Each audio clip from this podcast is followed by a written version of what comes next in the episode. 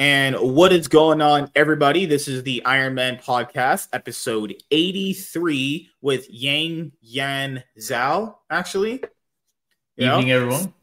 Oh, so how you doing, man? And as I say to anybody I have on the one-on-one shows, which is uh tell everyone, you know, something about yourself and what would you like them to know straight out the gate, actually. Uh, well, I am Yang Yan Zhao. I have uh, a YouTube channel I've had sort of for the last four years. Um, talk a lot about comic books, movies, TV, and uh, tabletop role playing games. Mm-hmm. it might seem like a strange combination, but it's all about the storytelling.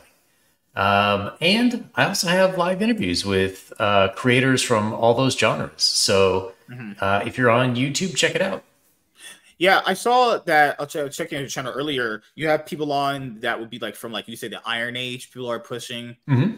on now. So I'll ask you, uh, what was your inspiration to get into doing this? Actually, uh, to get into interviewing people or just the YouTube channel? Just content in general, actually. Oh, uh, so um, I am very, very slowly writing a comic book. Uh, really? And okay. uh, so I I worked in uh, marketing for like 15 years, but I dipped out around 2010, and that's like mm-hmm. right around the time social media was uh, starting to become important. Mm-hmm. So uh, when I said uh, like around 2018, you know, I was watching um, your boy Zach's videos and stuff, and I said, man, I always wanted to make comics when I was in the 90s when I was a teenager, you know, I was drawing my own comics and everything, uh, but it never went anywhere. I said, oh, you know, I should really do it. Um, and then I thought about it and, um, you know, I, I really had no idea how YouTube worked. I didn't know how Twitter worked or Facebook. Uh, so I said, uh, okay, you know, maybe I'm going to start this. And I just started uh, making videos, reviewing books and stuff. And uh, it just so happened um, my first uh, uh, victim or interviewee was uh, Clint Stoker from Downcast fame. he happened uh, to to make a tweet one day where he said, "If anybody ever invites you on their show to talk about your book, you should go." Uh, and I had eight subs at the time, and so I tweeted to him. I was like, uh, "Hey, man, you want to come on and talk about your book?" And, and he said yes and uh, it just sort of went from there where you know i would be like oh i interviewed uh, clint uh, why don't you come on too? And then people started coming for some reason.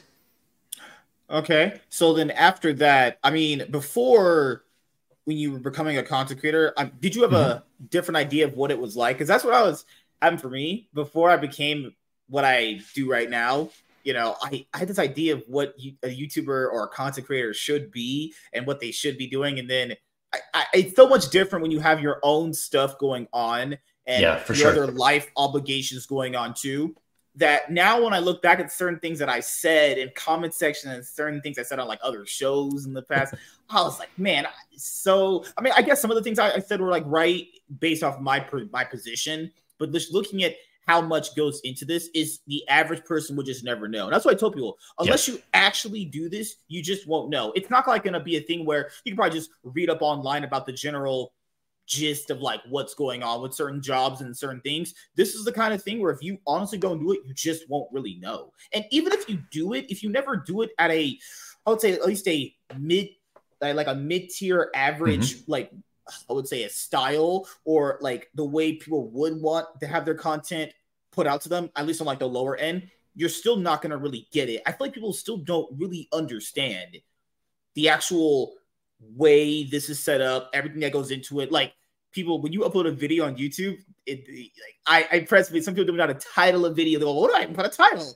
Honestly, my uh, ex right now starting her own channel back up again. She put out a video. She had a name and everything. She said everything. She's like, how do you put up a video? So just you know, it's like that. People think it's so easy because you just turn on a camera at a certain at a single certain point and get it done. But I told people everything that has got me to the point where I can turn a turn on a, a camera, hit a button to everything go live. There was a long process through that, actually. And there's money invested too, you know, good quality oh, light, yeah, for sure. chair you can sit in where your back doesn't hurt. Little things like that go a long way, you know. These, these things just average fan is just not going to get it. That's what I've learned. They, yeah.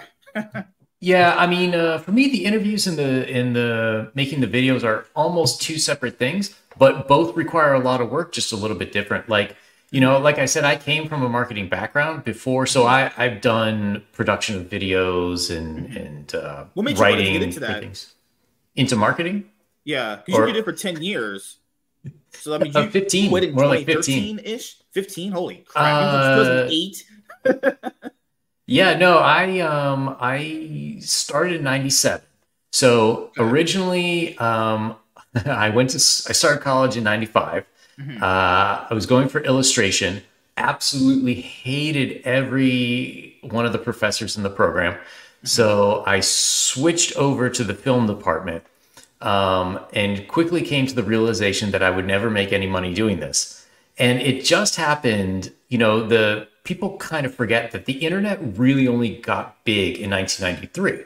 So in 97, it was still pretty new. And I had a friend uh, who she was like, Oh, I made $15 an hour coding this website. And I was like, I want to make $15 an hour. I was only making like five bucks an hour working at a movie theater at the time. So I taught myself how to code, started a small uh, design company, found out I could make a lot more than $15 an hour.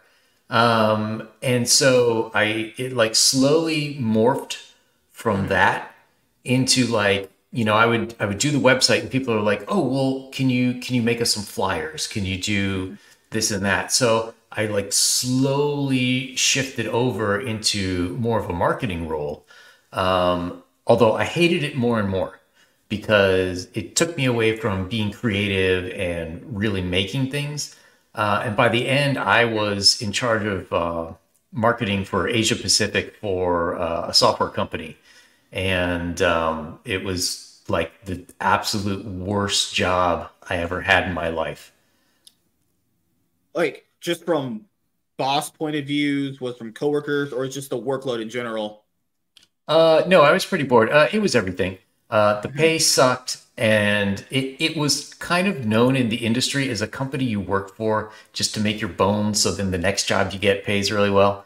Uh, there was that. Um, uh, like I mentioned, I was doing Asia Pacific, so I was constantly butting heads with a few people. Uh, we, we were really making a push to go into Japan, and we had two Japanese people who were just giving me crap all the time. They were in sales and they couldn't make their numbers, so they were trying to blame it on me. Um, uh, and then and it was funny because we were trying to go into China right at the end. Uh, and I, I lived in Tokyo for two and a half years, and I lived in Beijing for four. And at the end, um, it started being Chinese people were giving me crap, like, "Oh, you don't know how this works in China," and blah blah blah. so it was uh, terrible. Uh, there, there was an old phrase uh, from the '90s, "going postal." That would have been me if I had stuck around in that job. I was like, "No, gotta go. It's like Can't, Tokyo. can't take it." Just looking at how many fandoms I've been a part of that have like Asian influence. Asian Mhm. people think not even just Japanese and Chinese, Taiwanese, Vietnamese. Not just that they think all differently.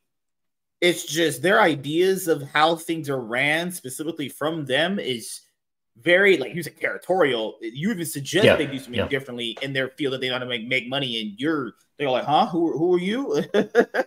oh God, so it's like insulting to them. You would even suggest ideas to them, given how successful they are. That's crazy. yeah well the the worst part was like um the the biggest culprit uh the the japanese lady come to find out that she was a kindergarten teacher back in japan she only had the sales job because her husband uh they got he lived in japan they got married there came uh to the city i was working in uh, and it was a city in the Midwest, so there's not very many Asian people. And the company was like, "Oh, well, we need a Japanese person, so you're hired." Right? She had no skills, um, and like I actually worked in Tokyo in marketing, and uh, Okay. you know, the things sort of came to a head one day. Uh, we are discussing some advertising. She's like, "This is like I had." Um, it, it was uh, paper print, and it was just a picture of the model from like hmm. you know about like here up. And she's like, "Oh, Japanese people don't like pictures of faces. It frightens them."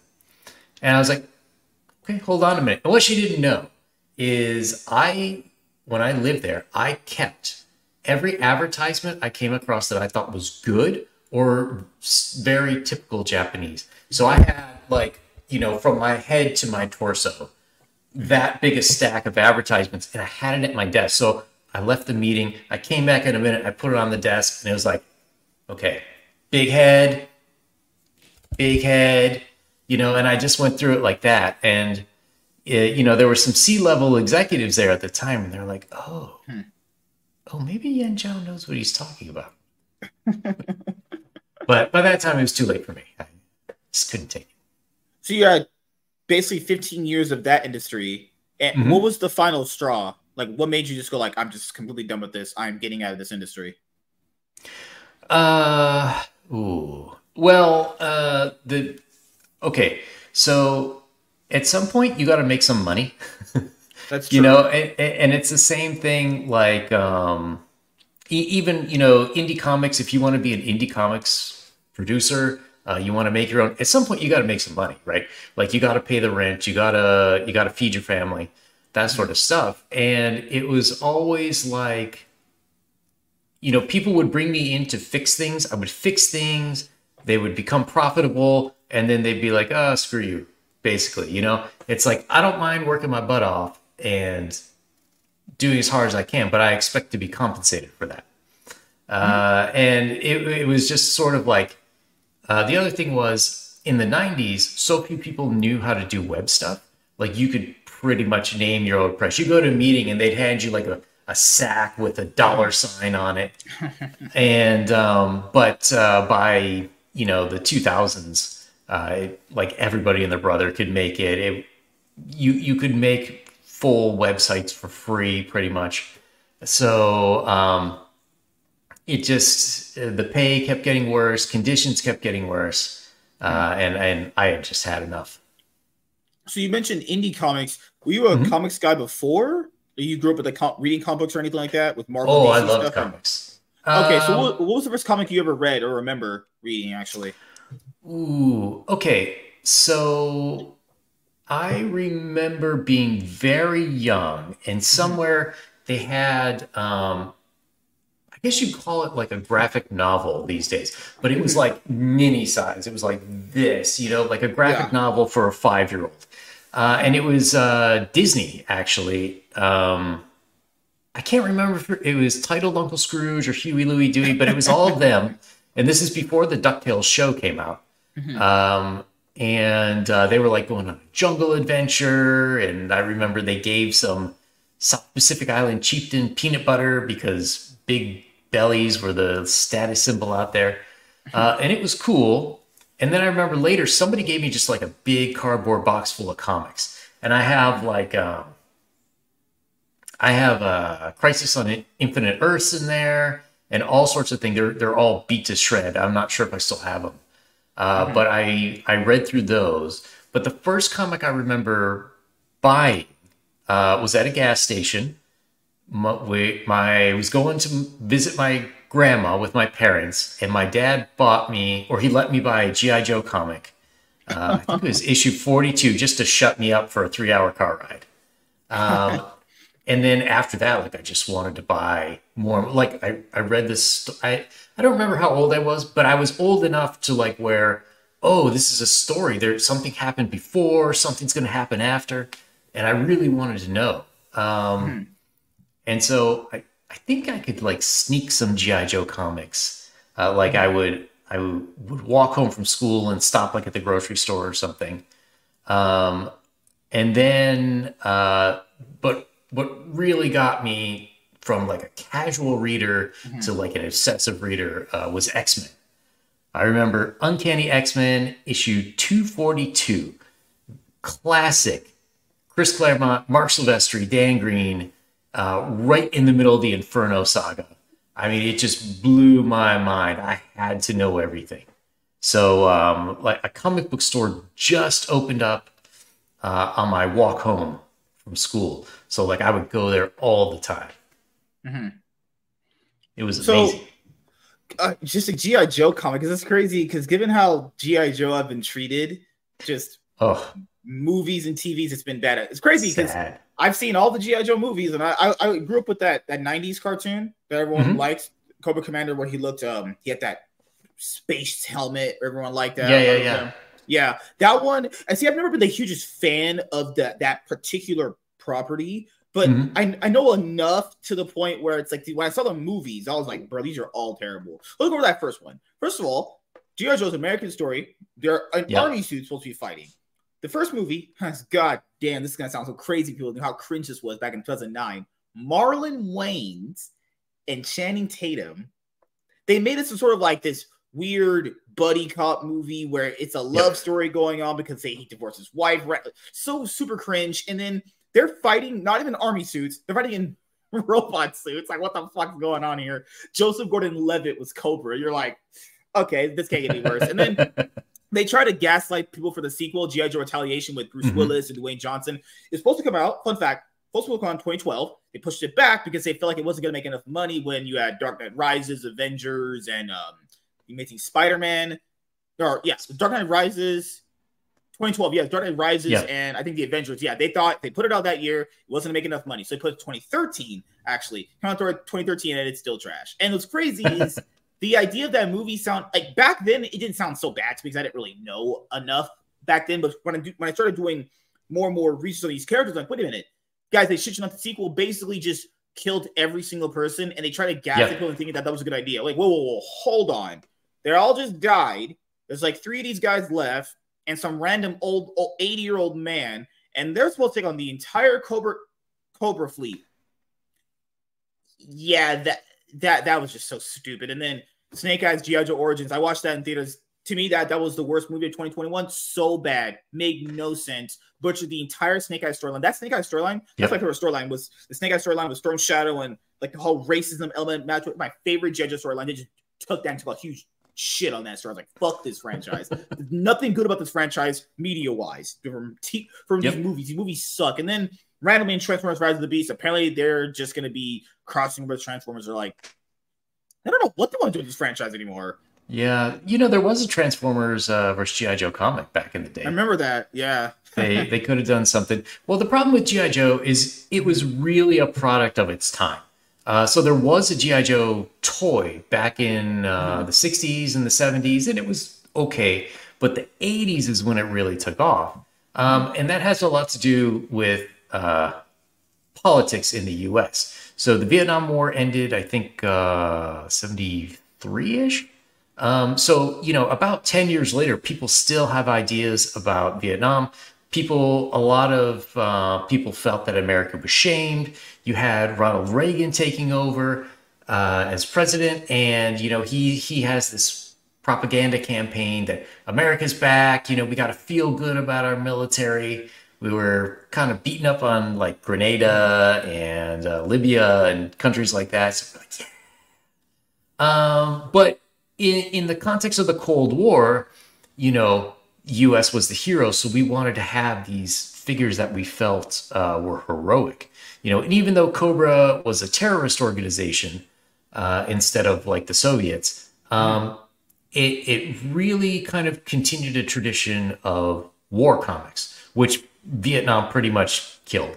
You know, uh, there was the Nam, I think Marvel was putting out still in the early 80s. Uh, and then there was G.I. Joe, and that was kind of it. Sergeant Rock was gone, you know, mm-hmm. Nick Fury, even the sort of war comics were, mm-hmm. were gone.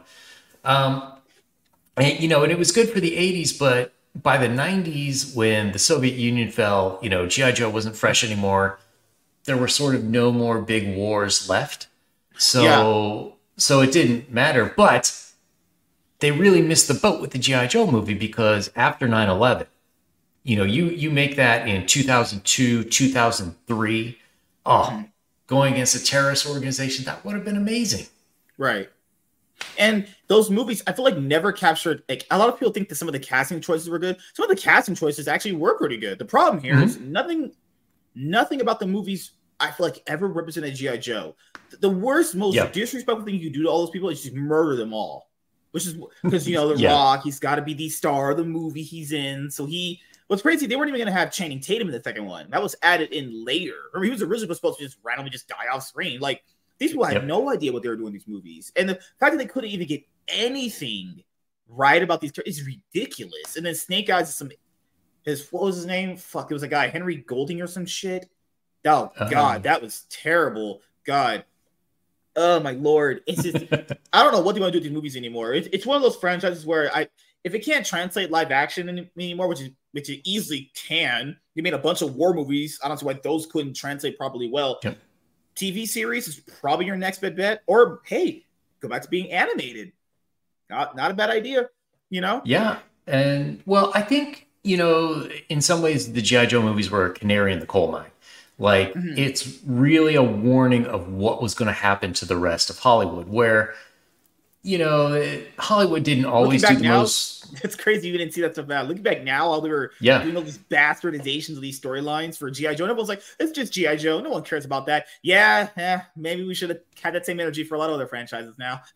Yeah, I mean, you know, it's funny to think, but G.I. Joe really meant a lot to a lot of people in the 80s. Um, A Mhm. lot of the people who enrolled in, you know, who were either kids in the 80s or uh, they were teenagers, you know, and they enrolled in the military. G.I. Joe was a big influence on them, uh, both the TV show and the comic. So, you know, there were a lot of people who cared. Mhm. Uh, and it's, but it's the start of, you know, we're going to put our ideas above the ideas that made these properties great in the first place. Yeah, because I think one of the big biggest problems is a lot of these executives that started hiring these people to write these movies, shows and stuff, they fundamentally forgot the actual core elements of these properties. Mm-hmm. Like you look at the Flash movie that came out recently, and that was the Yeah. last movie I watched in theaters. fundamentally missed every point about what made this character hit, what, what made these characters even likable in general, what made the Flash's story so compelling with not having a reverse Flash. And you're like, okay, you got the main part of the overall idea of the story there, but you missed everything. It's like having a soup and it's just liquid and you just have like carrots in there. It's like, Yeah. yeah, Yeah, it's a yeah, soup, yeah. but it's probably a really shitty soup. I mean, I Uh. think the the epitome of this is actually the Witcher series. Uh, the Oh, Witcher had an a Mhm. international rabid fan base. You had Henry Cavill, who was a super nerd. He looked the part. He sounded the part. Um, and I had some problems with season one, but it was it wasn't that bad. But Mm-hmm. once you start getting into season two, they said, "Oh, well, we're going to make this about uh, Ciri and Yennefer." Like, why? Who wants to watch that? Look, The Witcher. It's a show. Every episode, he's got to kill some monsters. He's got to do his witching thing, kill some monsters. And if you want an overarching storyline, that's fine. But you got to have the main parts. Um, Mm-hmm. And it's like I don't know if you if you watched it, but I watched season I three a few months episode ago. One, I did. Mm. It just didn't grab me. Like I mean, watched it's- it's one, not for some of the action was kind of cool. Like it reminded me of uh video game version like Game of Thrones. Watching the first episode, Yeah, yeah, yeah. they yeah. were trying. Yeah, and I, I was like, I've never been the biggest person on like medieval ro- Mhm. fantasy. I don't like fantasy, but like medieval time stuff never really grabs me. I think the only medieval stuff I like is outside of Lord of the Rings is like, man, this old old movie they probably still show in, in schools now. It's the one where uh, Brutus overthrew Caesar. Roman Uh-huh, Empire. It's an uh-huh. old movie. Holy crap! It's probably outdated as fuck now. But yeah, that kind of stuff just never really grabbed me. Like Game of Thrones never really grabbed me. It's just it's not Hmm. not my preferred genre for the most part. You know. Well, So- everyone's got their taste, but yeah. I wanted to ask you, um, Marvel comics. Mhm. Looking at how Marvel's become what they are now, it's it'd be pretty crazy looking back at how they started versus they are now. Uh, unlike, I mean, DC has the big issues too. I feel like Marvel's just kind of lost what they even go for in some of these books anymore. I mean, Marvel is basically dead. Uh, the problem is we can't get any real numbers uh, on actual readers. Uh, there are some people uh, who love it. Uh, some guy on Twitter a couple months ago argued with me that current X Men is the best that it's ever been.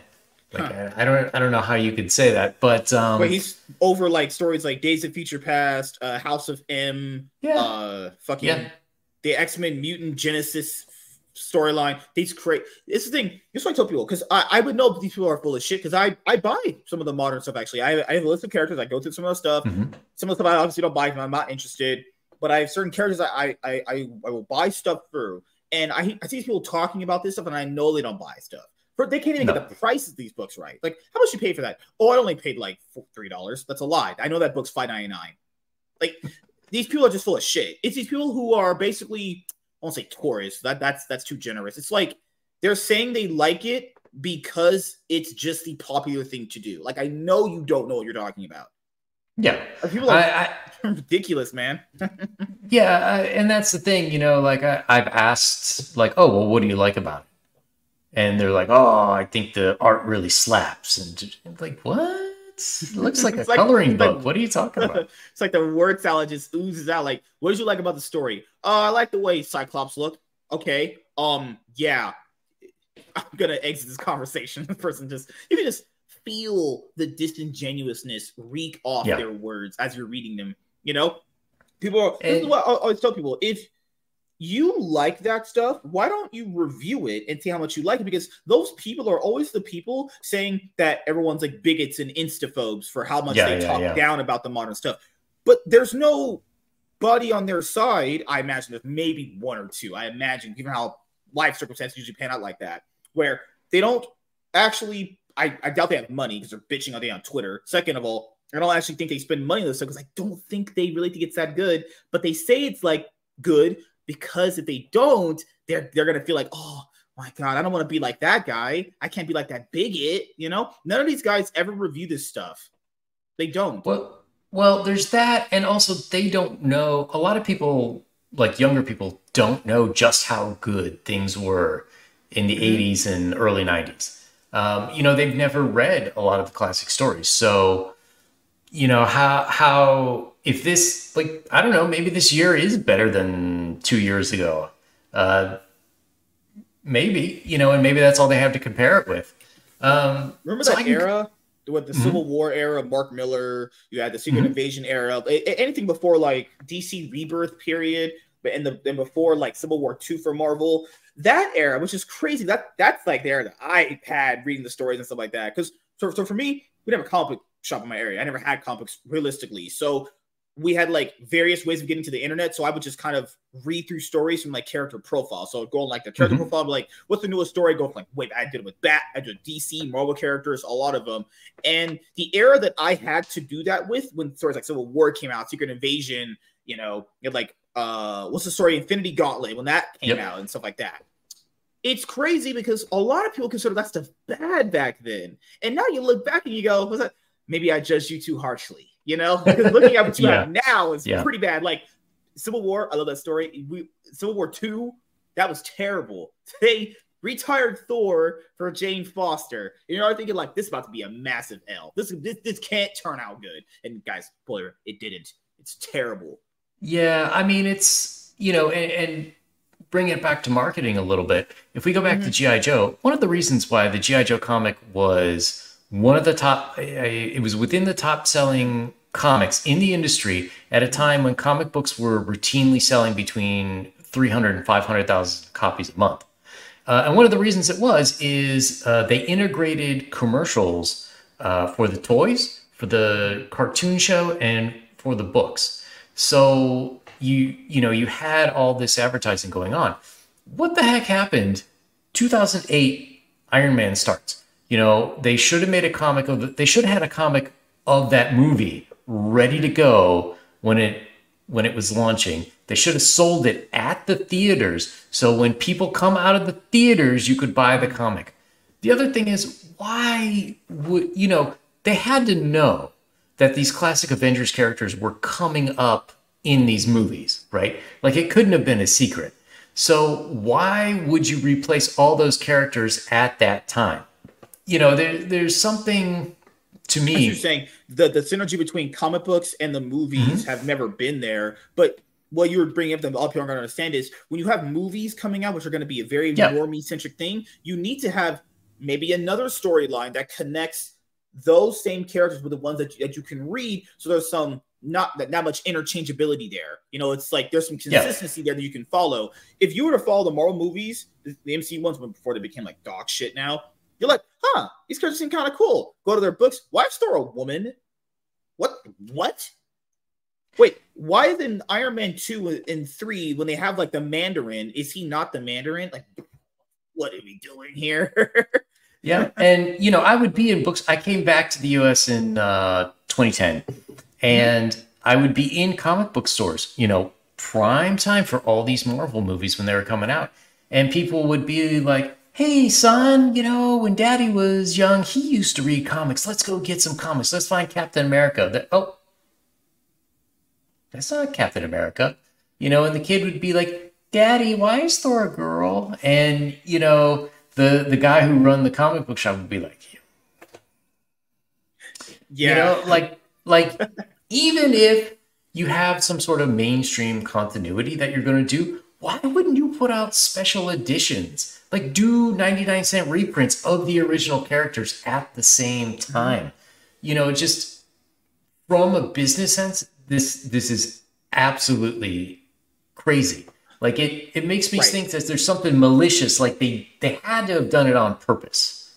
I I think it's a theory that I had when it comes to like um it's kind of a DC thing, but Marvel had it too because Marvel's animations never actually been as good as DC's. But this all on this point, I think most of you guys can understand this. We're like, I think they fundamentally don't like when the animation and the comic stuff do well because it hurts mm-hmm. their people just have this thing where they think live action is just superior in every regard, no matter what. So even if an animated movie, which is which many have come out, made a billion dollars and have been actually legitimately really good movies, just because it's animated, they don't think it's actually legitimate. They'll never say it to you. They'll never they'll never be like, oh, I, I don't like this. Because it's animated, it's looked down upon. So there's no reason that given how good DC's animated stuff was from all those writers like Paul Dini and all those people that he had on Batman animated series, Batman animated series, Batman Beyond, the Justice League series, right? No reason why, absolutely no reason on this planet, none of those writers should be involved with the creative process of any DC like universe coming up. Mm-hmm. But the, but the problem here is is that's if you let your ego go and be like, man, the, those cartoons they're not as good. Those just kids. It's just those dumb kids in their cartoons. I'm gonna hire real writers. We're gonna write something better than that. You know, I, I think it's what you said. It's just ego. They can't yeah. understand. They just can't believe that something of a different media can be better than their live action stuff. I'll be honest here. I don't think any DC movie that's come out from Zack Snyder's era, Man of Steel to now, beats anything Batman animated series is ever going to be. Superman animated mm. series, just no. the animated series, nothing, honestly. But they'll never let their egos go because it, it'll just hurt them so much that an animated guy could do better than them. It's just ego. There's no reason why they shouldn't be there at the table yeah. talking, unless they don't want to, which is they're right, obviously, you know. Yeah, and I, I would take uh, virtually any movie in the animated DCEU over mm-hmm. um, anything that came out in the live action. I mean, it's mm-hmm. like hands down, they're so much better. They're, there's mm-hmm. so much more accurate to the original intent of the character. I got my problems with the Superman stuff, but um, which one? The uh, most re- recent animated movies? All all of them pretty much. Uh, something something switched after a while, uh, and they started focusing more on the fact that he's an alien. So first of oh, all, just yeah. Mm-hmm. first of all, just how does everybody in the world know that he's an alien? Did he just tell people that? You know why? Why would why would Lex Luthor know? Why would the average person down the street mm-hmm. know? Um, but the the thing is, okay. So I grew up about 45 minutes from where Siegel and Shuster lived. So uh, you're talking about a very Midwestern guy. Clark Kent does not love being Superman. He's Superman because he feels a responsibility. He's like, hey, I have these power. I have the ability to stop these crimes, to save people from burning buildings. Therefore, I have to do it. Um, but instead of looking at him as an outsider and always feeling separated, no, he's one of the community he's absolutely he does this stuff because he loves his fellow people and he's respon- he feels he has a responsibility to protect his uh, city to protect metropolis. Uh, you know and i think that's really downplayed uh, in favor of this weird he's an alien but it's okay i'm better than you but you know don't worry i still like you anyways. No he's one of the guys. You know he's helping out the old lady in his neighborhood and stuff even so, when you were mentioning about marketing, I'm pretty sure people have mm-hmm. seen it. They they've highlighted it's a good thing, but it's it's one of those things where I like that they're doing it now, but this is something that always should have been there. Like everyone mm-hmm. sees it now when you do a, a, new trailer for DC. Marvel hasn't did it yet, still, but at least DC's somewhat doing it. At the end of the trailer, they'll give you comic book, comic book recommendations. You know, that yeah. should have always been a thing. It yeah. shouldn't just be now in 2023 that's a thing. You know, like Yeah. yes, on one, uh, two. I mean, people are saying two things can be true. Yes, I can like they're doing it now, but this should have always been a thing. You know, Sure. Uh, I mean, if you uh, go watch a movie in a theater in Japan, um, they have a shop and they have a playbill where you can buy a playbill for the movie to find out, you know, who are the actors and this and that and some art. Uh, and some of them are gorgeous, like the Studio Ghibli stuff. oh yeah, Um, that stuff's great. Yeah, Mhm. But they'll have different merch for the movies in the theater. You know, and I, I really don't understand why A, why don't the theater chains open like a small shop where they can be like, hey, movie studios, put your merch in here and we'll sell it. Um, why don't the movies or the um, yeah the movie studios why don't they put or, or buy space to put their merch in you know and for the comic book companies this is easy peasy. All you have to do is reprint stuff you already paid for. I mean maybe you got to pay someone some royalties but it's that in printing costs. You don't have to pay to produce something new. And that stuff would sell like hotcakes. Or even recently with Blue Beetle, they they're mm-hmm. coming out with a new Dawn of DC Blue Beetle title. It's like, why are you not marketing that alongside your Blue Beetle movie coming out? But let's be honest, they're probably gonna be not the same character because it always tends to be Well- movie characters different from the comic book one, which creates Sure. no consistency and to the point where you're sitting there going like. Wait a minute! It even the comic books, I would say the stories in the books are just better. You know, people. I, I I understand this growing up. It was more like, why are the books so much better than the movies? When you start Mhm. looking at a lot of the books that were made for movies that end up having live action adaptations, now the books are way better. It's just probably gonna be the case for most things, honestly. Sure, and and why not produce uh, a special book for it? You know, I remember in the '80s they had Star Wars that were you know just adaptations of the movie, Indiana Jones, you know, all the big uh, Jurassic Park. I'm pretty sure did. Mark? So why wouldn't you? Why why wouldn't you do that? People would buy that. So another thing that you mentioned earlier when it comes to marketing is Mhm. I think what people don't understand about marketing is some of it just doesn't hit sometimes, you know. Sure. And then give and give given where you are, like on whatever space of your internet you're on. I mean, some people Mhm. keep saying. I mean, it could be a twofold thing because I think marketing, given how much take. I'm pretty sure. I don't know this for sure, but maybe you can help me with those. There's a budget that goes into this stuff a lot of times. You have, you have a budget where you have to kind of stretch it Mhm. for your products, right? So, what would be a reason why someone wouldn't know something's coming out? Because I find it hard to believe that, given how bigger movie studios with bigger marketing pushes for a lot of these bigger companies everyone's in, all their sponsorships, that someone couldn't have known A- X thing was coming out. I kind of find that to be on someone just bullshitting you. I think it's hey, they saw it, but they weren't interested, but they won't say they're not interested because, or I guess reasons, I guess. Well, I, I think one of the big things is not understanding who your audience is. So, Mhm. You know, a lot of these, well, okay, there's a certain amount of movies that are coming out now that the studios know they're going to crash and burn and they're not spending any money on marketing. That's mm-hmm. that's a separate thing. Mm-hmm. But part of it is, you know, um, GI Joe. You know, for if they came out with a new GI Joe movie, who would be the target audience? It would be people, you know, me who, in their late mm-hmm. forties or or maybe a little older. That's who you have to market to. Uh, but if they're marketing it to kids because the, the I think it's um, 16 to 22 is like the prime movie going age, you know, you're you're probably not going to have a product that they're familiar with, and uh, they're probably not that interested. War war stuff isn't all that popular right now, unless it's World War II based. So, um, and I think this is part of the problem. They're writing movies that uh, they're they're buying properties and making movies that don't um, respect what the original audience was. And why would you buy a franchise if you don't want that audience? Uh, why would you buy the rights? It doesn't make sense. So they don't understand who the audience is. Number one, uh, and I don't think they know where to market. You know, because if I'm if I'm doing something, let's say that's more manga centric and whatnot. Um, you know, the the general Iron Age uh, community online probably isn't going to be as receptive as millennials or Gen Z.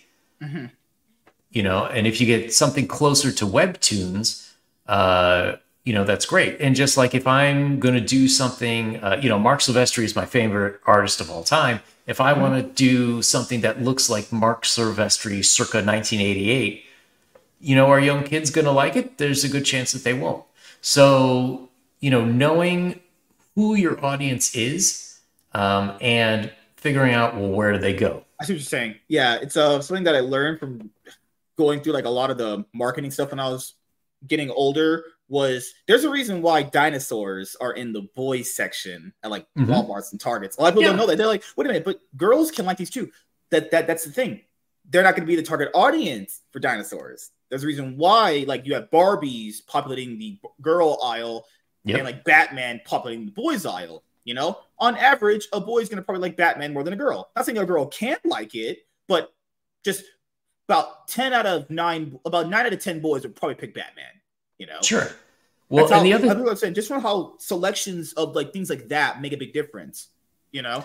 Um, and the other thing is for the girls that do like Batman, they like Batman the way that it is. You know, all these yes. companies they want to change Batman to make uh, girls like it more. Well, there's always been girls who like Batman, uh, but mm-hmm. they like Batman the way that it was. Other women just are not interested at all. And, you know, most men will tell you if you go out on a date and you start talking about your love of Batman, that's like going to kill it right there.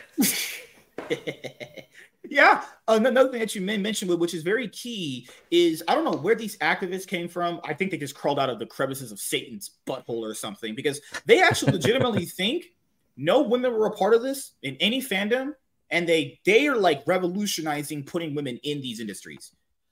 So I, I, I told people, do you really think out of all these years these fandoms that have been around, all these not just companies, just the uh, the characters and the fandoms are like, you think there was no women here? That mm-hmm. if someone even bothered to argue that, that I think you're crazy. There's women here. They're just kind of cool with just what it is, you know. And no one, yeah. and be like, what about all the guys that sexually harass women in those? Co-? No one thinks that's cool, and everyone be like, put the person in jail if they actually did it. You know, women can lie, but guys will just believe them on anything. No, if women were getting harassed, I don't think that's cool at all. You know, that's that's terrible. But to argue and people would be online and be like, no, women are now coming to the space. That's such a lie. That's such a disrespect to women that were here before it was popular. You know, what makes people mm-hmm. think this is the first line of women coming into this stuff? That's that's preposterous. but that that's like saying that there weren't guys going to uh, girl salons to get their pedicures or manicures or whatever. It's like no, that's always been a thing. But having certain mm-hmm. things highlighted a certain way doesn't mean that they're like the first to do it. You know, happens in right. gaming industry all the time. I'm pretty sure you've seen it. Probably games a lot yourself. People think like they're bringing a bunch of women into the scene. It's like, no, women have always gamed. They're just not yeah. as competitive. They're just casual. What's wrong with just being a casual? Are you, are you insulting a casual? Because the casuals in a lot of these, that's the reason why I think a lot of these movies fail.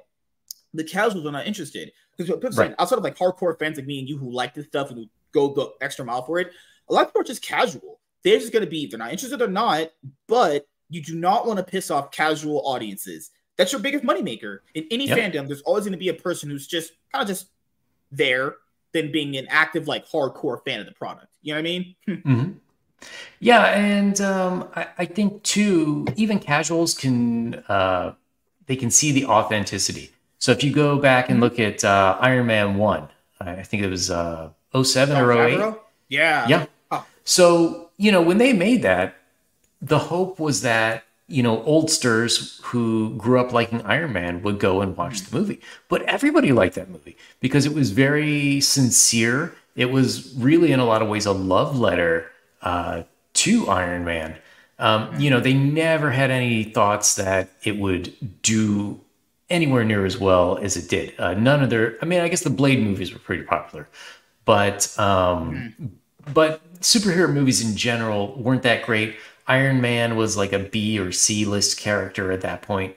So yeah, before you that know, you had the fantastic the Fox X Men movies. Mm-hmm. Those were I think people play revisionist history too much. Some of those are, are pretty bad. Like if you know the yeah. X Men stuff, it's bad when you really look at them. But I think they were passable for the time period. And if you're looking at them just from a movie adaptation, they're like okay. But the problem with that is like when they got further in, they just they just got so bad. You know, you yeah. had Tobey Maguire Spider-Man movies, the first two, and That's it was true. always a it was a Marvel thing where the third movie was always dog shit. So Blade One and Blade Two, people say were always were, were really good, but that third movie, Blade Yeah, Three, is terrible. not good.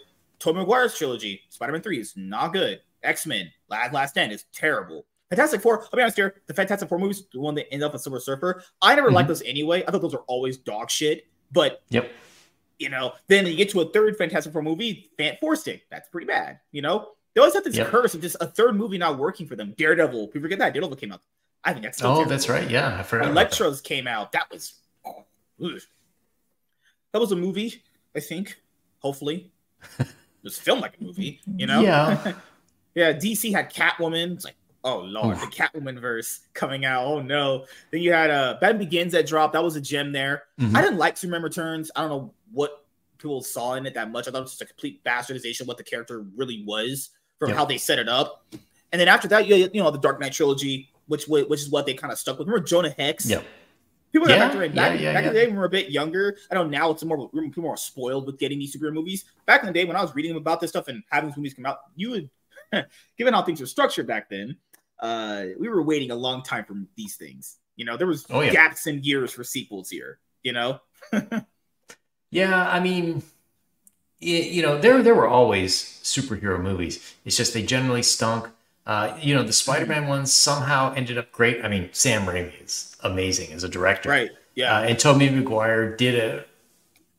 I think he's probably still my favorite Spider-Man. I think he did a pretty good, you know, nerdy, loserish Peter Parker. Uh, so it was pretty faithful, and I mean, it did help that Spider-Man really was the, you know, the A That's Marvel's Marvel Batman character. right there. Yeah. yeah. It's crazy Um, how him and X Men. Like people, X Men still pretty popular. X Men at one point where they were people, people just now put their vision history so much. Like, always the Avengers who are always, but no, X Men always have it. Like, it just the X Men itself. You have people like Wolverine, Cyclops. Yep. Um, you know, Magneto, Professor X. Those are like legendary characters in and of itself. Just Wolverine, Magneto, and Professor X.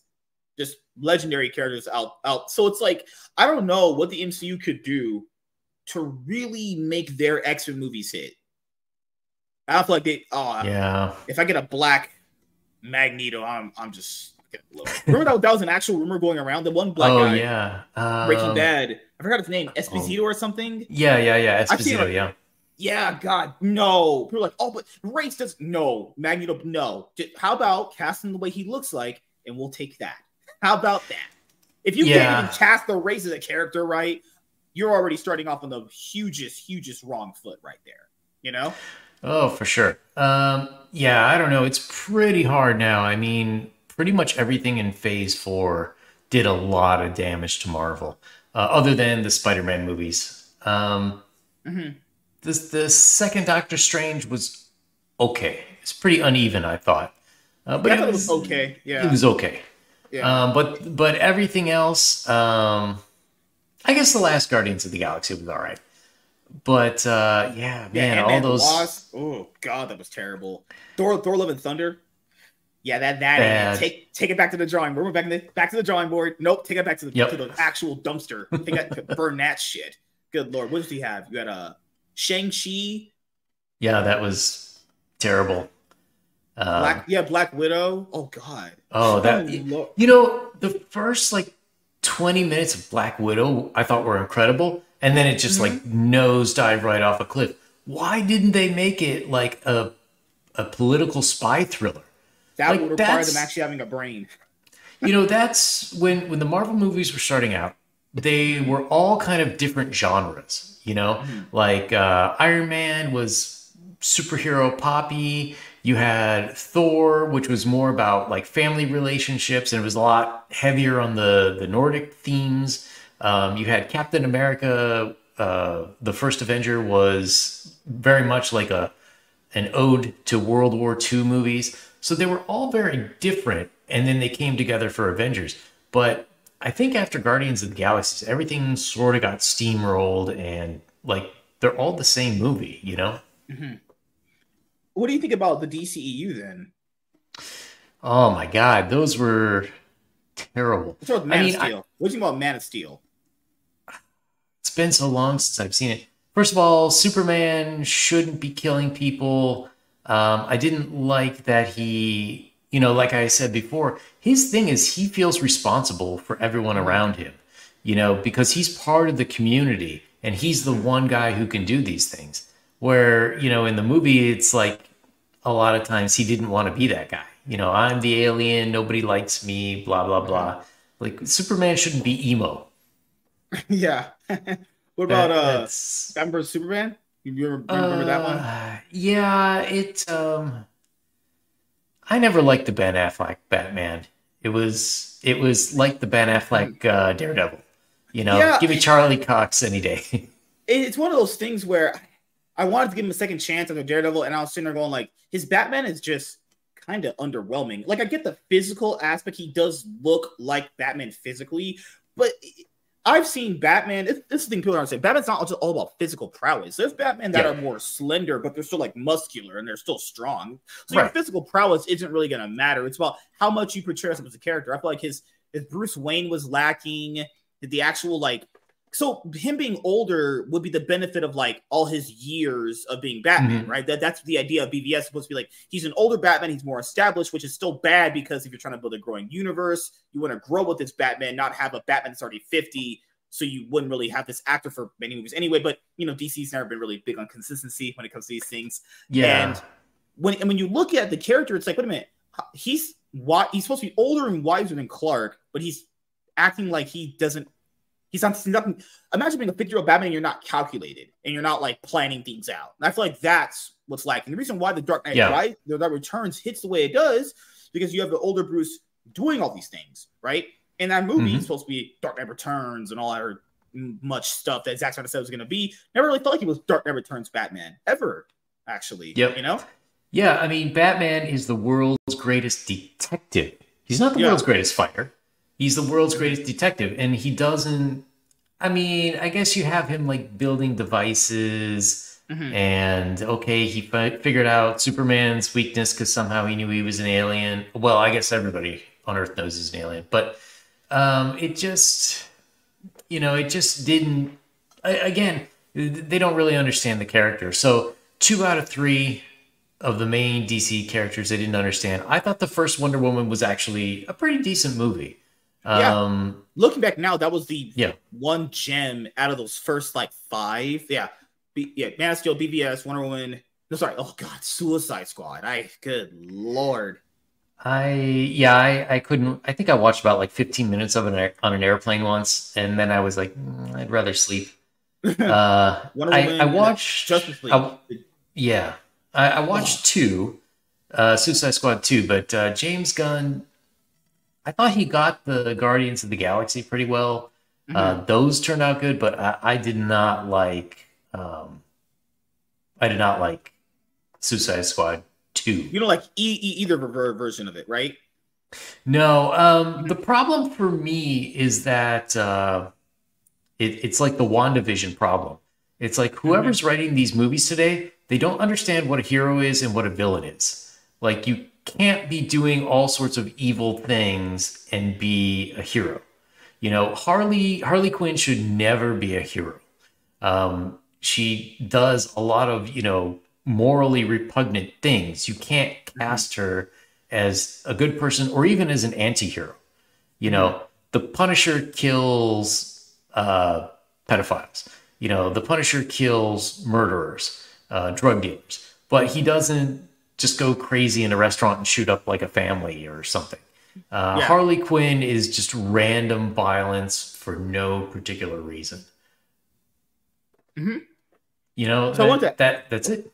I wanted to ask you because uh, you're you said the tabletop RPG stuff, so you're big mm-hmm. on D and D, I imagine, right? Sure. Yeah, Nathan. We have Nathan on. He's big on D and D too. A lot of D and D people around here. Crazy. What did you think about the D and D movie that came out, Dungeons and Thieves?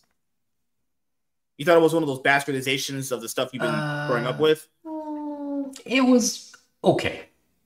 Mm-hmm. Um, you know, it was better than I thought it'd be. I thought it would be a total abomination. Um, but it, I thought in a lot of ways it was respectful of a lot of the uh, traditional stuff. Like people wanted to see this or that. You know, a lot of people say the real Dungeons and Dragons movie should have been the kids from the cartoon in the 80s. or or that uh, they they in Brazil they made a car commercial for uh, Pugo or something using those characters, uh, and they're like, ah, that was the best D and D movie. Um, but they had them in the movie, and they were respectful to them. A lot of the places uh, in the, the Forgotten Realms they had, a lot of the kind of characters they had, uh, and and they were okay, but um, it was not that well written. Um, I, I think it was too much like when you have a D&D campaign uh, and you're playing with your friends and you're having a really great time and then you try to tell other people about this hilarious thing that uh, the guy who's playing the bard did um, it just does not it, it, some things like are you have to be there and in a lot of ways it felt like someone was trying to tell you about their their group playing a game instead of you know having a, a and it uh, I don't know. It, it just didn't translate that well to a movie, in my opinion. Okay. So you also mentioned earlier that you're going to be writing a comic book, actually. So you, you're going to be putting out probably a Kickstarter Indiegogo at, at some point out, right? So what was this inspiration by? What what what, what inspired you to do it initially? Well, uh, by the D and D campaign I'm writing, which is coming out first. Um, okay. So I um, well, okay. So the original inspiration was um, I was playing in somebody else's game, uh, just as fun. And one time, a few people were gone, so I ran the game, uh, and I did what's called a one shot. So a one shot is just we're just going to play this. It's one story, one day, three hours, four hours, whatever, uh, and it's done, and that's it. And I did it, and um, people kept asking me things about it, like, "Oh, hey, why was this or that? Why was that?" And so I slowly start to write like backstory for that, you know, to, oh, maybe someday we'll do another one or something. Um, and I, and I liked it. And then, um, I, I thought, oh, you know, this would be a great world to put a comic book in. Probably not your thing because it's, you know, fantasy esque. Um, but uh, I, I started to do that and um, I, you know, wrote a lot of lore and uh, filled a lot of things out, and I came up with the main characters for the book. Um, and I thought, well, you know, I'm writing so much lore, I should just make a campaign guide. It can't be that hard. Uh, so I started that in 2019, and hopefully, I'm gonna have finish writing it by the end of the year. Hopefully, I, okay. I don't know that it's gonna happen, but uh, hopefully, I will launch that campaign. It's called Empire of the Undying Sun. Um, it's uh, one thing I don't like about the modern D and D 5e is um, it really lost a lot of like the the horror element, and it's harder for characters to die. So, in some ways, it doesn't it's hard to make the player feel more tense and there's not really many good horror campaigns for it so i went back to the drawing board um, you know it's uh, i like um, george r. r martin in game of thrones you know right at the beginning you see some supernatural stuff and then you don't see any more supernatural stuff for a while it's like political and there's a lot of tension between characters and then bam, you know, the supernatural comes back. And that's kind of what I try to do here, where you have characters that are in this world and it seems fairly mundane. It's like, you know, this group of people versus that group of people. But there's always an underlying, like, you know, something's not right about this. Um, and then you get little hints of like supernatural evil or like something else is controlling or, or pulling the strings, you know, and then bam, mm. evil everywhere. So I wanted to ask you because you do the thing with talking with the indie creators too. Is mm-hmm. what do you think is something that this scene is lacking that someone hasn't put out for it yet? Oh, uh, romance comics. I can see that. Yeah. so you know, w- one thing people don't understand is before the 1980s there was a genre for everyone. It's very much like manga is now. Mm-hmm. Um, my mom told me, you know, when she was a kid in the 50s, uh, she would read romance comics. And you could see them, you know, up until the 70s. Um, and then there was sort of a transition that happened mm-hmm. uh, where all these other companies sort of went by the wayside. Uh, and a lot of it had to do with um, sort of Stan Lee and like bucking the Comics Code Authority, uh, where they would write stories that talked about drugs, like not nothing like you'd see today. It'd be drugs are bad, but they actually mention them. You know, they would mention problems. So all the top talent wanted to work for Marvel or DC. And that's mm-hmm. sort of how we ended up with the dominance of the capes and cowls genre um, by the end of the 80s. Uh, and that, that was a real problem because a lot of people lost the audience. So, you know, talking about uh, women in comics, like women love uh, Sailor Moon. They love all these mangas that talk about women, but they're they're they're not superheroes like the superhero comics targeted at men. They're right. a lot more romance and like relationship based. Um, you know, I haven't seen anybody doing that, uh, and I I think that would be pretty interesting. I don't know how you'd sell it. you know, most of the people in the Iron Age community wouldn't be up for it because uh, most of us are men. Uh, but I I would like to see more genres like that. Um, we've seen a lot of horror. We've seen some superhero, less than I would have thought. Um, you know, some war comics would be interesting. Mm-hmm. Um, yeah, there's been a couple of uh, uh, Bass Reeves. Was pretty good western. Um, so, but maybe something more along those lines. You should approach the manga style actually if it's going to be because you know you know how marketing is they push yeah. you towards like getting people on the newest thing because it's selling very well that way you could capitalize on all of it at the moment and then move on so different kind of how marketing works you capitalize on fads actually do you think people should be kind of doing that or still sticking with the style that they're doing um i think it depends you know? Okay. so there's some people out there they just want to make a book they want to have their dream and make a book. Um if that's what you want make it the way that you want you know?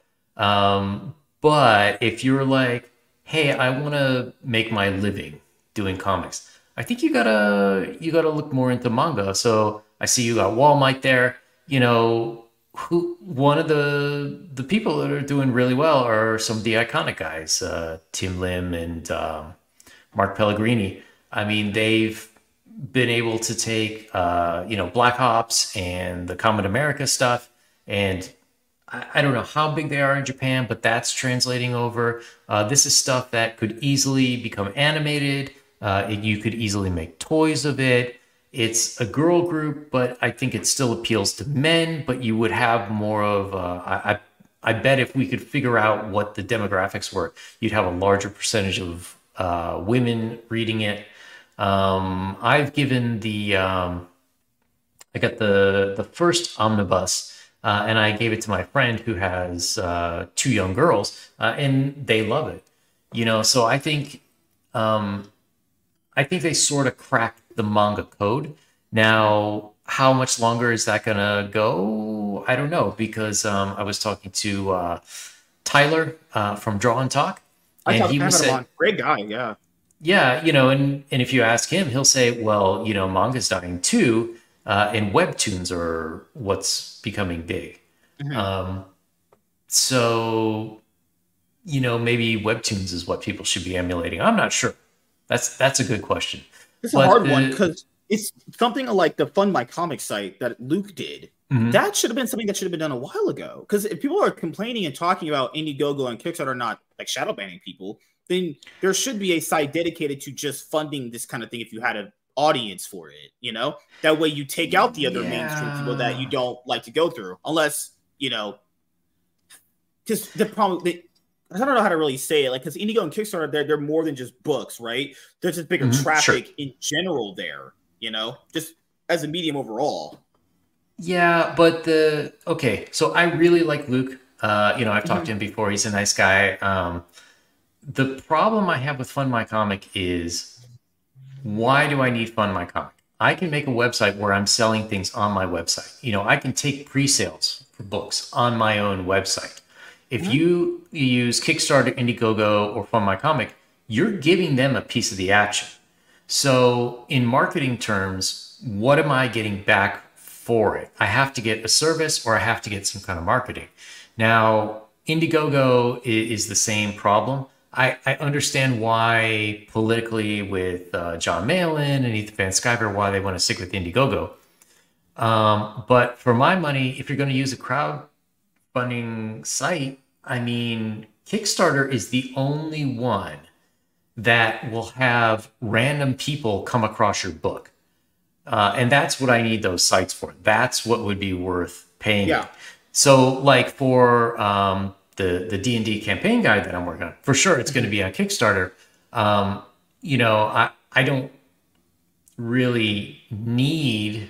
Uh, I've got the funding to make it myself, um, but there are people on Kickstarter who will just go like, "Oh, D and D, okay, back it, back it, back it," you know, and so that's that's the thing. How many people are doing that on um, on Indiegogo? Not many. And right now on Fund My Comic, it's all the same Iron Age people who would probably back your book wherever you put it. Uh, maybe not on Kickstarter, but yeah, you know, you in the future, maybe. Because it, it's something that the mainstream media has done to a lot of people. Because mm-hmm. you worked in these kind of things, it's having the instant access of just clicking a button and getting things done. Yeah, and being the person to be the guy to make that a possibility gives you a lot of the edge there because oh, let's be honest, mm-hmm. a lot of mm-hmm. people aren't going to be doing that. A lot of people aren't going to be creating their sure. own website and putting their own money into it. So if you're someone like Luke and you're thinking like, if no one's going to do it, then I might as well. You know, I, yeah. I, I, see where he's coming from too. Because a lot of people are, a lot of people are lazy. They're not going to be putting out a website and money funding to their website. You will probably do yeah. it because you're realizing that the reach of a website is going to be infinitely sure. bigger than it being from someone else. But let's be honest here, the average person just most likely won't be doing that. A lot of these guys, like you mentioned before, earlier in the show. They just want to be guys who just want to write a book. They want to do the book. That's it. Yeah. Get it done. They're not the creative person that you mentioned earlier. Yeah, well, I mean, I, Luke is totally smart. If you look at uh, the California gold rush in the 1840s, who mm-hmm. ended up with money? It was the people who sold the equipment to the miners, the Stanfords, right. yeah. you know, the the Huntingtons. Yeah. They made the money. Luke is a, a genius because he's going to be getting a cut of all of these um, all these mm-hmm. things, and maybe in time uh, you know, especially if he can expand it out of just the indie comics and, and start getting other genres, you know, publishing um, like funding novels, funding gaming, this and that. And, and I, I think that's probably where he's going to go. Uh, you know, I, I think in the future, Fund My Comic very well may make a lot of sense. But you're absolutely right about uh, the laziness. Um, and this is something, you know, if you want to be an indie creator and you want to be in the game to make your living doing it, um, you you can't just be making books. Either you or you have to hire someone. Um, I think everybody needs their own website because you never know when any of these crowdfunding sites or YouTube or Twitter is going to kick you off. Um, so you need That's that true. central location that you control yeah, to get your security. message out. Yeah, yeah. Mm-hmm. Uh, so there, there, there's that, and then um, you, you know, all the time there's going to be a switch. Like um, for a while, everybody wanted to get on Substack. I haven't heard anybody doing anything with Substack anymore. So you need a, a central repository where you have all of your content mirrored, backed up. So people can see what you've been doing. They can have faith in you and your process and see like, oh yeah, they, he is going to get some books out. Um, so you know that you you gotta go on streams or have somebody promoting you on streams or be visible in other places for people to see you in your book or else you know you're never going to have any sales yeah because i've also been seeing that a lot too people have been going i don't know what angle they think this is trying to work for them have you seen this angle where people are like the bigger creators don't help us out but just in life in general mm. no one is obligated to owe you anything, even a big creator. You know, just like yeah. any, any, anything. Because like, what if what, what what if you had a platform like some of these other bigger guys do, and someone only wanted to interact with you because you had a big audience, and because they like you or what you do, they only want to use you for your audience. And I could see where sure. some of the bigger people are coming from with that. That that that just literally is clout chasing by the absolute smallest definition there. You know, if you're going to promote someone, you would hope that that person somewhat likes you to a certain extent. They did because that's just sure. No one wants to get used like that, and I understand that from that point of view because that that just feels kind of shitty. Because after that, if you promote that person and you give them some a lot of a lot of backers and stuff like that, what's the stopping that person since they don't like you? They only just use you for your audience to just start talking shit about you under any condition after that. You know. But I can see it from both, both point yeah. of views. If you don't have bigger people promoting smaller people, then you're never going to have ideal competition. But from a bigger person, is why do you want to have competition? That's the thing. For sure. You're the bigger player here. It's a it's a weird market we're in. Just saying, guys. You know, there's a lot of different angles, honestly. yeah, I mean, I'm more of a I'm more of a um, you know, "rise rising tide floats all boats kind of guy. Like right now, the comic scene is just so small. Anything again is good for me uh, because then there's a, a, chance that more people will at least see my stuff. Um, yeah, I mean, there, there are people who um, who have grievances against bigger creators. You know, mm-hmm. um, Ethan Van Sciver's never been on my show, but why would he be? Uh, you know, and like I, I don't, I, I have had some larger guests on my show uh, and I'm very appreciative that they came. And uh, mm-hmm. you know, I always try to treat them with respect, but um, you know, most people have not had me on their show, but that's okay because I don't expect that kind of reciprocity. I think you need to figure out sort of what you want. If mm-hmm. you know, you could propose to them like, "Hey, you come on my show, I'll, I'll go on your show." You know, if that's how you want to do things. Mm-hmm. Um, but you know why? Um, I understand it's frustrating. You know, when your book kind of gets overlooked, uh, there could be other things going on. There could be you're just not getting too. your message out. It's another thing that I've always seen from a YouTube point of view because I've been doing this for a long time, and I've always told because mm-hmm. I get the same question constantly asked all the time, which is like, how do you navigate this space? Well, the best way to navigate the space, I've been doing this for like since 2015 for doing YouTube. I had another channel that wow. I lost because of hate speech. Crazy, right? Oh, no. But I have a I had a backup that I rebranded my main one. So we ended up looking out there where not every video you do, not every stream or podcast stream you'll do, not everything you'll do is going to be a banger. I think that's the biggest problem because people, when they need to look at something, you should start looking at like a diagnosis a doctor does. A doctor starts a diagnosis mm-hmm. off going from like the, the the core of it to the absolute basis of what this problem is. The problem is people think that everything they're going to do is going to be like some big instant hit. What do you think yeah. is the like? It's it's fine to have expectations and high standards for yourself, but you need to understand this is a very big competing space with a lot of other people and the same things you think. Someone thinks it too, and for everyone that comes on, not the show, but like for people to think that mm-hmm. everything they're going to do is going to be a banger. Not everything can be a banger. Like obviously, like, we talked about movies a while ago. We talk about them crashing and burning. Now every movie crashes and burns. Some movies make a lot of sure. money. A lot of movies come out, they do crash and burn. You know, not everything you put out is going to be a banger. You know, but I think that's a also, that would have to be one of my top five reasons uh, why a lot of people don't ever push past a certain mindset because they're still stuck in this like, oh, because I did this, then that means a lot of people have to be drawn to it. Which you know, sometimes you could do everything right, but if the interest isn't there or they just don't find it appealing and there might be someone else doing it better, that's just gonna how it's gonna be. This is not a this is more of a numbers game, like you mentioned before. Marketing is all numbers game, to be fair. You know, yep. Getting, yep. getting your right audience and demographic. And I've seen some some people, like you mentioned before, have an audience and they feel like they should be getting more money, but it's like people do know that some people don't even get their books funded. Some can barely scrape to a thousand dollars. Like you're good where you're at, and that's fine. You know, it's a it's a weird thing when you're talking about people and their expectations based off their jobs, their life, and I think that's a big problem. Is not every stream I do is gonna have a lot of viewers, you know, but we're still doing sure. it. We're still providing a great show for people that are gonna watch in the replay, for people who are gonna watch this many years from now when they're going through, you know, autoplay does things down these systems, you know. You know, I think it's just a problem that people look at everything and they're like, has to be an instant hit. You know, I don't know if you feel the same way, but that's kind of one of my biggest reasons why a lot of it never manifest past a certain point, you know. And you you said before, yeah. I think I mentioned before too, different genres, different genres. Like the one you mentioned earlier is a key thing. Is like, why don't we tap into different genres though? That's what mm-hmm. people like manga as much as they say they do, right? As much as they say they do. Why don't we tap into that stuff? Why isn't there other people doing it? You know? Yeah, yeah.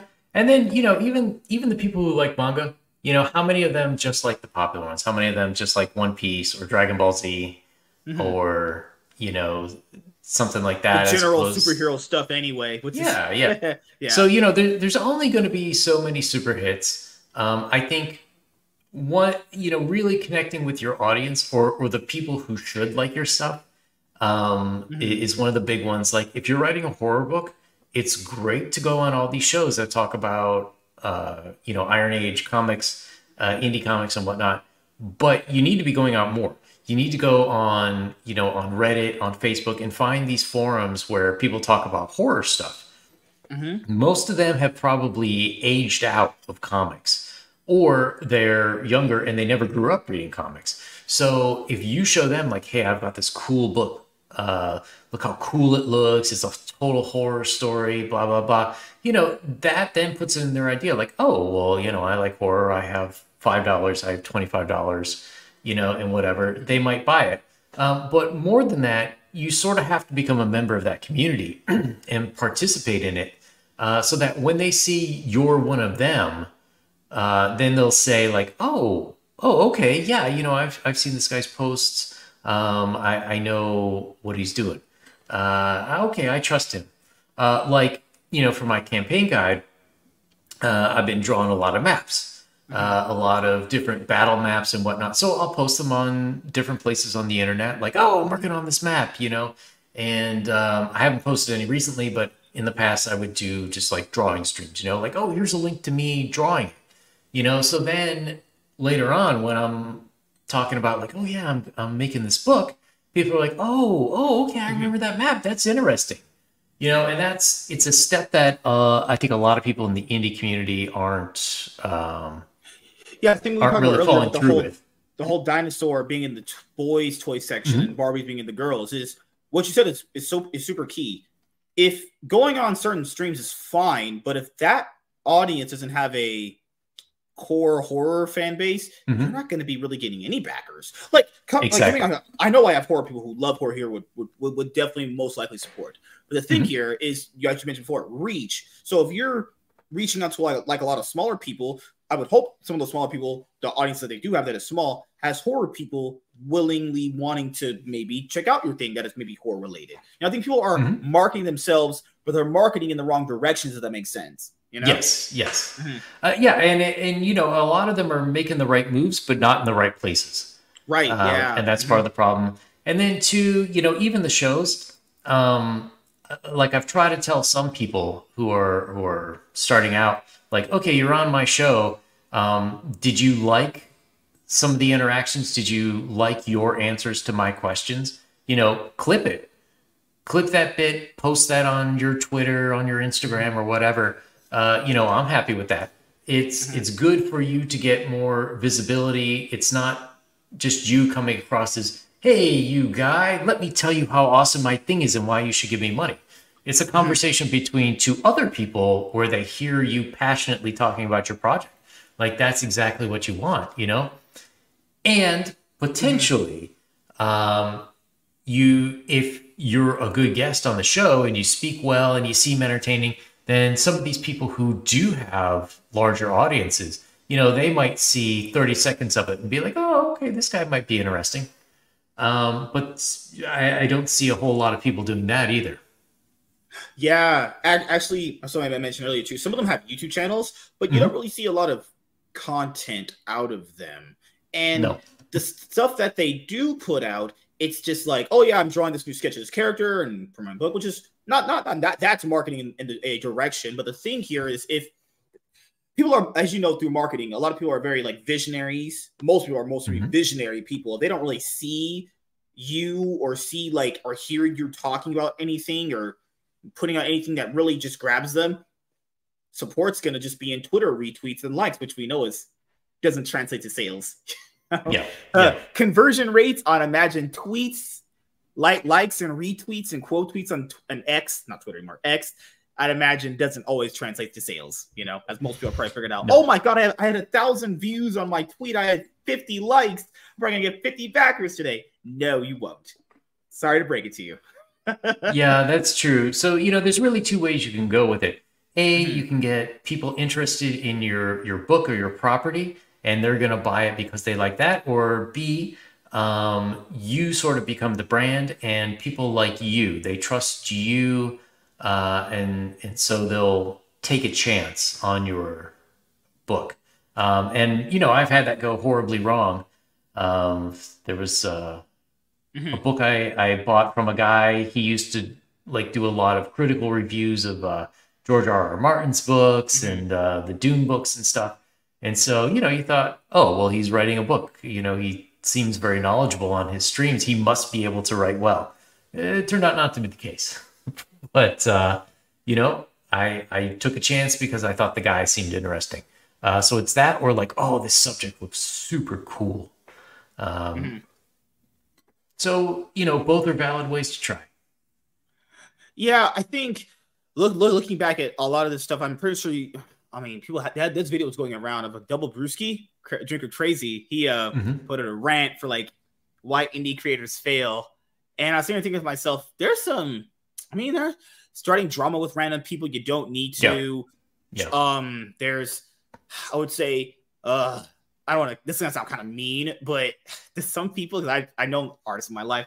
Some people are just social introverts, and I think if you want to mm-hmm. be in this, like, like many famous writers you'll probably think of, they're themselves are social introverts, but they found some sort of a balance that when they do and can be in the spotlight, it doesn't come off as weird and cringe. George R. R. Martin does that. He doesn't really do a whole lot of interviews, but when he does, you it's well spoken. It, it, comes off all mm-hmm. clean. It doesn't come off like he's looking like his eyes are going everywhere. His camera's on. You can see him physically. I think a lot of these guys have to develop, and so I do this too. You have to you have to develop more of a social, engaging presence because yes, I think that's just that that that gives confidence.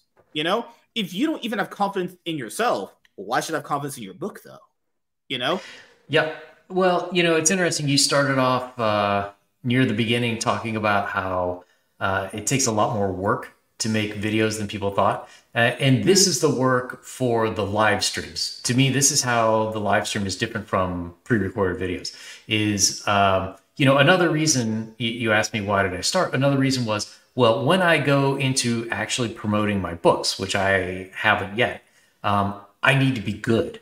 Uh, and how do you get good? Well, you start by sucking and you slowly get better. So I would like to think that my the stuff, I, the interviews I'm doing now are a lot better than they were four years ago. Uh, and part of that is me being more comfortable being on camera, uh, me trying to, you know, think of things ahead of time, having more thoughtful questions, more thoughtful responses, and not um and this and um and the, uh, you know and and trying to be more aware of myself when I'm on camera. So that's part of what people need to do. Uh, you know, some people are, are just not cut out for interviews and yeah it really sucks for them because this is kind of a key part of I, I think promoting books these days but you know to the extent that you can start making some videos just so you're used to being comfortable on camera. Try to get on smaller shows, and you might suck as a guest at first, but you know, keep doing that, and eventually you'll get more comfortable. You'll sort of get into the rhythm. You'll understand what stories hit and what don't. And there you go. And that's how you build yourself up. Yeah, you don't have to turn your camera. I've seen some people who don't who have never seen their face on any creative space mm-hmm. I've been in do videos and they're perfectly fine doing it. As long as you understand how to talk and converse your points, you're fine. I think also another one no one brings up is being disagreed with and not actually having a way of combating, but that, that's not hostile. Because yeah. I, have had people on many many shows ago, many pockets I've had to go where like when a person they have their one point they're thinking of, and that's all that's all they've been thinking about on one stance, you give any counter argument, they're like, um, yeah, I didn't really think this fully through. You know, being as you become a more of a writer and more of a person that mm-hmm. gets older, I think fully fleshing out your thoughts, whether it be reading books, maybe you're thinking them in your head, talking to people in real life, I think that makes it better too. Because if you think something, well, good chance you probably should start logically thinking about why you think that. So if you do ever receive any counterpoints, you could receive them and go like, okay, I can now let's say rebuttal, like have a conversation with that person. So that's makes people don't really have a lot of conversations because they kind of just live in their own bubble so much they think that everything that they think is right, which is mm-hmm. gonna be an issue too. I've probably seen uh, for sure. And you know, even even some questions like I've asked uh, people, like, uh, well, I, I, hmm. well, I've had a few people. Okay, so I had someone on who uh, made a comic in a manga style, right? And I said, oh, well, you know, most people in this community really like the 80s and the 90s uh, Marvel or Image styles. Uh, why did you pick manga? And the answer is, I like manga. You know, can you elaborate on that? Can you, you know, these questions should have been thought through a little more uh, beforehand so you could tell a nice story. Oh, I love manga. Uh, I, I my dad went to Japan once on a business trip and he mm-hmm. came back and brought me a manga and my mind was blown. I always wanted to create more of that. Mm-hmm. You know, which is a better story.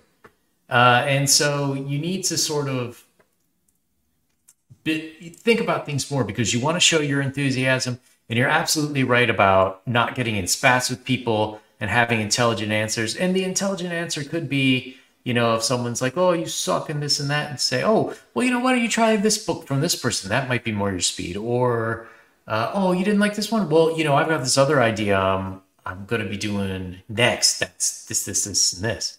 You know, there's all sorts of way you can do it without um, without that, and hopefully without starting beef with other creators. Uh, that's yeah. the one thing that blows my mind uh, about the industry I know that there's some people that's their way of promoting themselves is create some drama, but overall it's it's bad what for I, the indies. What I've noticed about drama stuff is the reason why I don't really do it. Or did it in the past, but I've only ever did it when it was something that came up so much that I had to just talk about it. But I've never mm-hmm. really outside of watching drama stuff, I never really did it myself because I never wanted to really brand myself that way. Because the thing with drama people that I found about that kind of audience is they're not real genuine supporters.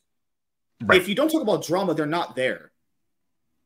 Exactly. You know, I never wanted they, to brand myself as something like that because I know that kind of audience is not really an audience you want to have attached to yourself, you know?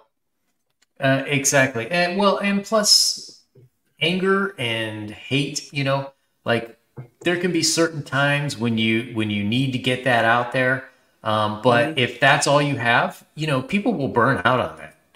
Oh, so yeah. that that audience, like either you have to keep ginning stuff up to uh, keep people angry, or eventually people would be like, "Oh no, I've had enough." Mm-hmm. So if you're a bit more on the positive side, you know, you're writing good books that people like.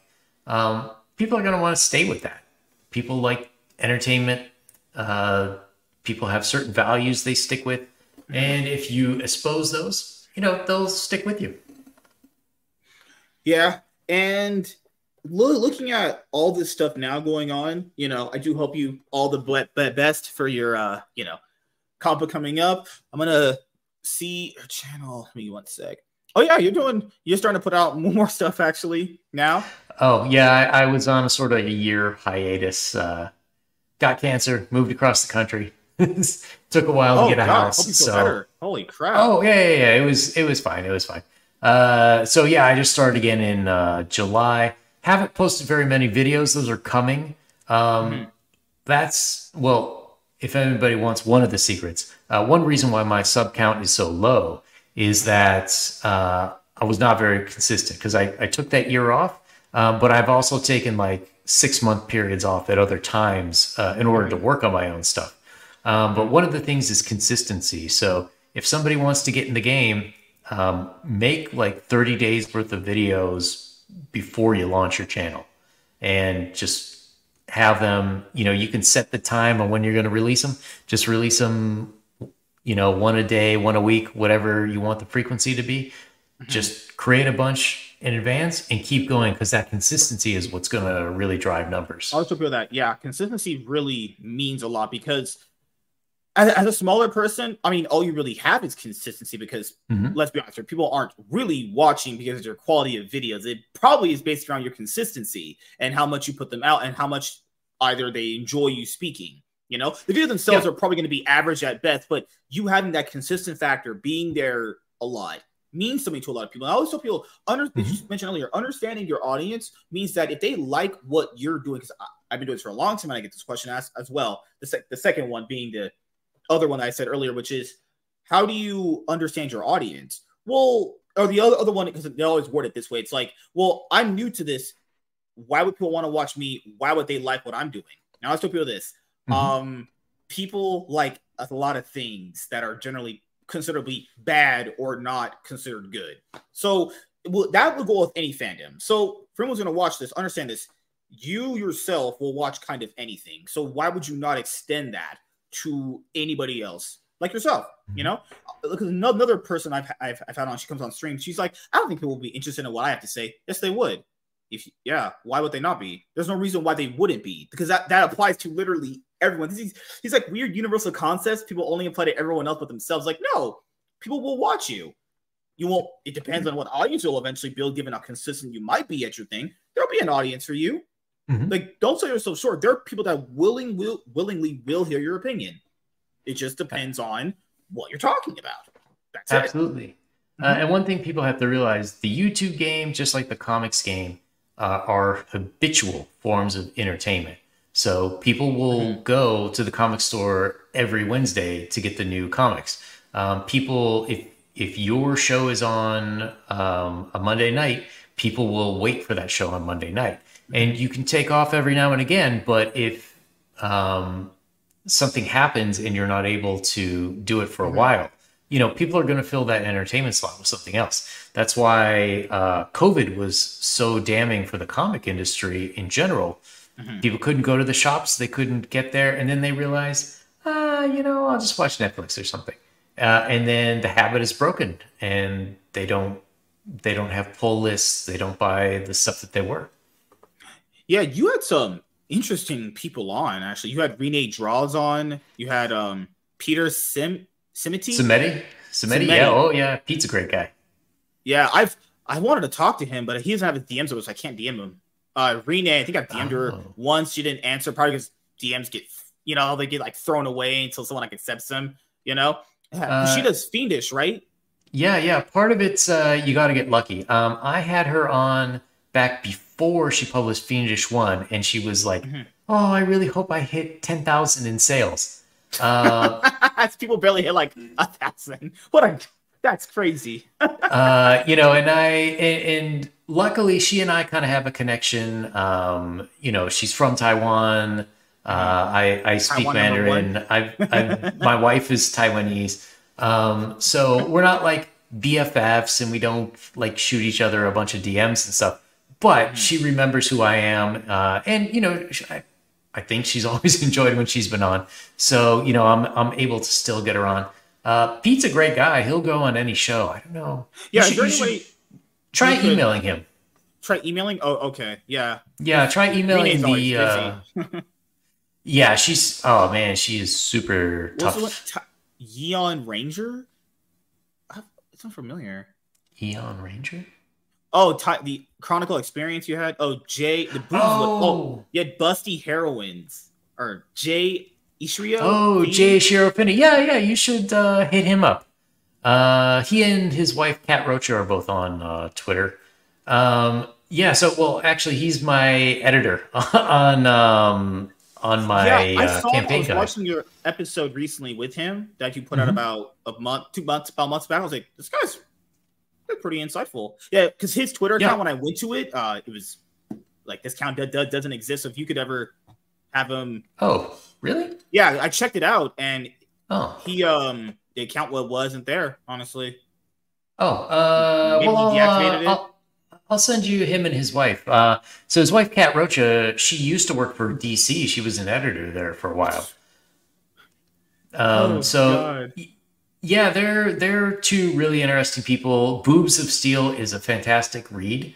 Um, mm For one, if you just want to know the the history of what the hell is going on in terms of like all the the media depictions of uh, you know different body types and why they have like I'm sure he could move it into fat shaming, uh, but specifically why women have to look like men these days. Uh, it, it, explains it. But for anyone who's a writer, he goes into the different female archetypes that are um, that make up books. So if you're writing women characters, you know, and you understand what the female archetypes are, the you can write the characters much better. Mm-hmm. Uh, you know, it'd be like if you understand the difference between the techie geek and like the jock, and mm-hmm. you know how they would be different. Same kind of thing, but for female characters. So for anyone who's having trouble um, making their women uh, seem real in their books, definitely go check out Boobs of Steel. Yeah, I would love to have some of these people on. It seemed like pretty awesome. You had um, Ad, uh, Adam Lawson was on. Oh, yeah, yeah, yeah, yeah, yeah, yeah. I forgot you. You just started putting stuff out again, you know, and you're doing pretty good. I'm pretty good. Uh, you know, as you know, as you know, uh, make sure to clip out some of the highlights and put them out as mm-hmm. videos, mm-hmm. as you already know. And that's pretty much it. It's crazy. I don't follow you on Twitter yet. What the heck? I should probably follow you on Twitter. Yeah, I know. That's crazy. Yeah, I think you hate me. You're probably an instaphobe. uh, oh, I have I have Instagram, but that's one thing that I haven't. Uh, I don't really go on Instagram out well, yet. Instagram is the thing where I, I don't really uh post on there as much anymore. I just I don't know, just didn't really post on there as much. I think I don't know. It's a uh, it's one of those like a Facebook clone website that I've never really cared for as much. It's it's there, but I don't ever utilize much. I probably should, but as you know, I get lazy on those things. Social media posting outside of Twitter really doesn't hit for me. Like I stopped posting on yeah. Facebook many, many years ago. I'm I've been a Facebook post on about a couple like six eight months at this point. You know, I, I, the only thing Facebook is good for, the only thing they're good for now is building groups. I think people should mm-hmm. Build if you're trying to build an indie book or a community. Facebook kind of is the best one for that. Building a community around your book. The problem here with Facebook is who still uses it, how many people are starting to interact with it. But getting a group, a large group where you could just promote yourself into people that are just gonna be there for you. Mm-hmm. I think what you said earlier, getting yourself in the right places. Facebook, honestly, to me, still has that best group feature. You can get a big group of people that potentially might want to be there and you know buy your shit. Potentially, it's all potential. It's all conversion rates, which are hard to measure generally. You know. Yeah, it's um, as much as I hate to say it, Facebook is uh, pretty good if you're aiming for a slightly older crowd. Mm-hmm. Um, you know, mo- a lot of kids don't use Facebook anymore. So yeah. if you're if you're aiming for teens, that might not be the one. Um, I, I think a crowd news... will have money. That's the thing. Younger people won't really have money. Yes. Older crowds will. Yes. Yeah. uh, yeah, yeah. They'll have money for books. They'll have money for merch. Mm-hmm. Um, all the stuff that you need to survive. Uh, but I think the best is a newsletter. True. I've seen people bring that back. That's the thing that needs to come back more. Actually, mm-hmm. are you going to be yeah, using that for your book coming out? Actually, a newsletter. Uh, yes. Well, my I'm using a little different strategy. So, um, one in order to get more active users on my site. So when the campaign guide comes out, uh, the the campaign guide itself is a full uh, storyline. It takes it's got all the rules for the world.